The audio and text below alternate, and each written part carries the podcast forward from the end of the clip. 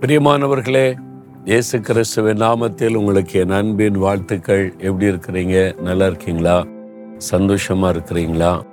தினந்தோறும் ஆண்டோடைய கிருபை உங்களை தாங்குகிறது.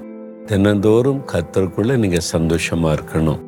இந்த நாளில் கூட உங்களை குறைத்து தேவன் வைத்திருக்கிற ஒரு திட்டம் அவருடைய ஆசை அதை உங்களுக்கு தெரியப்படுத்த போகிறார். உங்க உள்ளத்துல கூட அப்படிதான் ஒரு ஆசை இருக்கும். என்ன தெரியுமா? உபாகமும் இருபத்தெட்டாம் அதிகார பதினால வசனத்துல கத்தர் உன்னை வாலாக்காமல் தலையாக்குவார் நீ கீழாகாமல் மேலாவாய். ஆண்டோடைய விருப்பமே அதுதான். என் பிள்ளைங்க கீழாக கூடாது மேலாகணும். அவங்க வாலா இருக்கக்கூடாது தலையா இருக்கணும் அதாவது முதன்மையான இடத்துல இருக்கணும் மேன்மையான இடத்துல இருக்கணும்.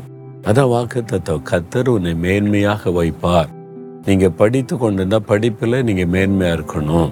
வேலை செய்து கொண்டிருந்த வேலை ஸ்தலத்துல நீங்க தலையா இருக்கணும். வாழா இல்லை கடைசி ஆளா இல்லை.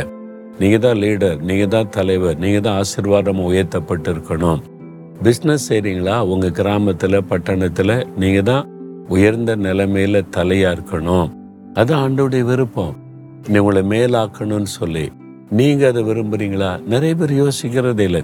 ஏதோ எங்கள் வாழ்க்கை போய்கிட்டே இருக்குது. சம்பளம் கிடைக்கிற வாழ்கிறோம் இது போதுங்க.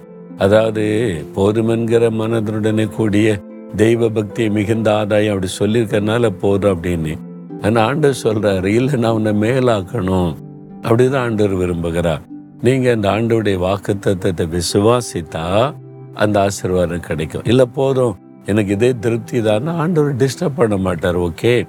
அதோடு இருந்துக்க அப்படின்னு ஆண்டவர் சொல்லுவார். இல்லை நான் வந்து நல்ல இல்லத்தில் ஃபஸ்ட்டு வரணும்.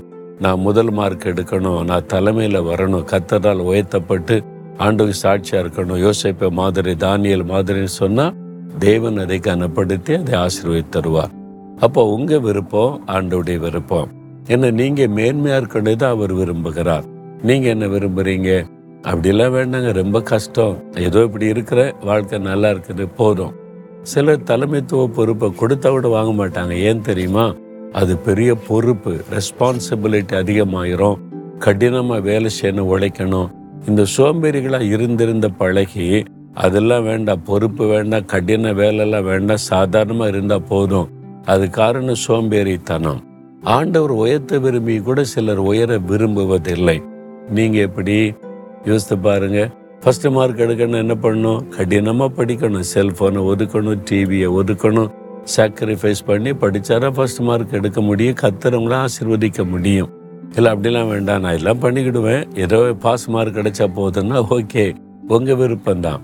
ஆனா ஆண்டவுடைய விருப்பம் நீங்கள் முதன்மையாக இருக்கணும்னு சொல்லி. நீங்கள் விரும்புகிறீங்களா அப்போ அதுக்கு உங்களை ஒப்பு கொடுக்குறீங்களா இன்றைக்கு? அப்படின்னா கத்தர் உங்களை தலையாக்குவார் உங்களை மேலாக்குவார். ஆண்டவரே இந்த மகன் இந்த மகள் விரும்பி ஜெபிக்கிறபடி இந்த மகளை மேன்மையாக்கும் இந்த மகனை தலைமையாக்கும் இவங்களை ஆசிர்வதித்து உயர்த்தி கனப்படுத்தும். இன்றைக்கே அவங்க உயர்த்தப்பட்டு கனப்படுத்தப்படட்டும். இயேசு கிறிஸ்துவின் நாமத்தில் ஜெபிக்கிறோம் பிதாவே. ஆமேன் ஆமேன்.